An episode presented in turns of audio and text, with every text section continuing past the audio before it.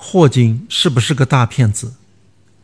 昨天看到有人在朋友圈转一篇文章，说英国物理学家霍金是个大骗子。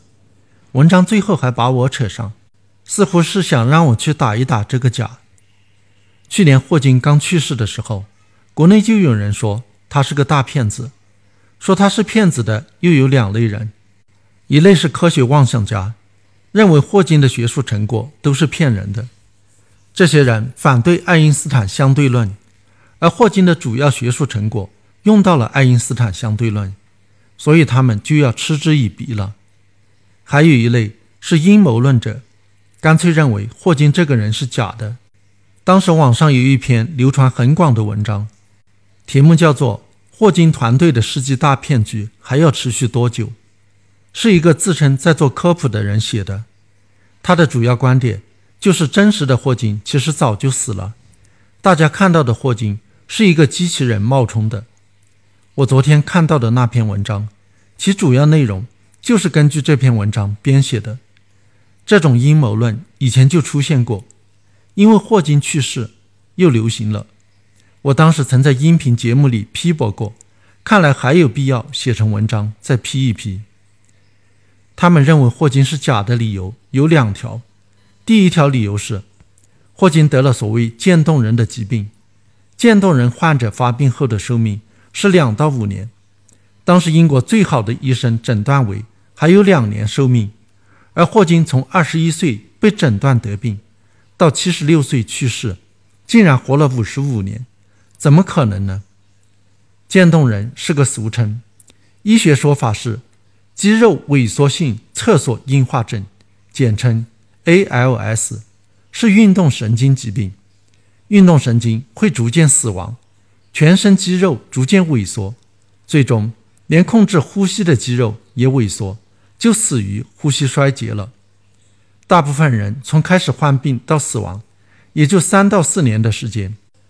但是，根据美国国家神经障碍与脑卒中研究所的资料，大约有百分之十的患者病情恶化缓慢。能够存活十年以上，霍金很幸运的属于这种病情恶化缓慢的类型。当年给他做诊断的医生的确估计他只有两年的寿命，但是那只是根据大多数患者的情况做出的估计，并不是准确的判断，所以不能根据大多数患者只有几年寿命，就说那些活得长的少数患者是骗子。认为霍金是假的第二条理由是。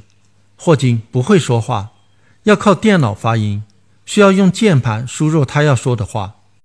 霍金最后只剩下面部一块肌肉能够动，用这块肌肉控制键盘的输入，速度赶得上双手的效率是不可能的，所以肯定是骗人的。这个完全就是造谣了。其实听过霍金演讲的人都知道，霍金演讲是预先准备好了演讲稿，由电脑念出来。所以速度还比较快，但是他如果随意发言或者回答问题，速度就非常慢了。我在两千年听他演讲时，他那个时候还有一个指头能够动，键盘输入速度大约一分钟只有十五个单词，是非常缓慢的。后来这个指头也不能动了，全身只剩下脸部一块肌肉能够动，就通过检测这块肌肉的抽动。来输入单词就更慢了，一分钟只能输入几个单词，而且越来越恶化，到了最后一分钟只能输入一两个单词。研究人员想到了一个办法，开发出一款打字软件，用霍金的文章训练它，能够根据词频和上下文关系联想出霍金想要表达的意思，让输入速度提高了十倍。霍金的病情是逐渐恶化的。上个世纪八十年代，他第一次访问中国时，还能够说话，只不过发音含糊，一般人听不懂，需要有熟悉他的发音的人把他说的话翻译成正常的英语。之后，他得了严重的肺炎，为了帮助呼吸，切开了气管，他才从此失去了发声的能力，只能通过电脑发声了。霍金能够活这么久。是现代医学的功劳，他能够跟人交流，发表他的学术成果，则是计算机技术的功劳。可以说，霍金是现代医学和计算机技术创造的奇迹。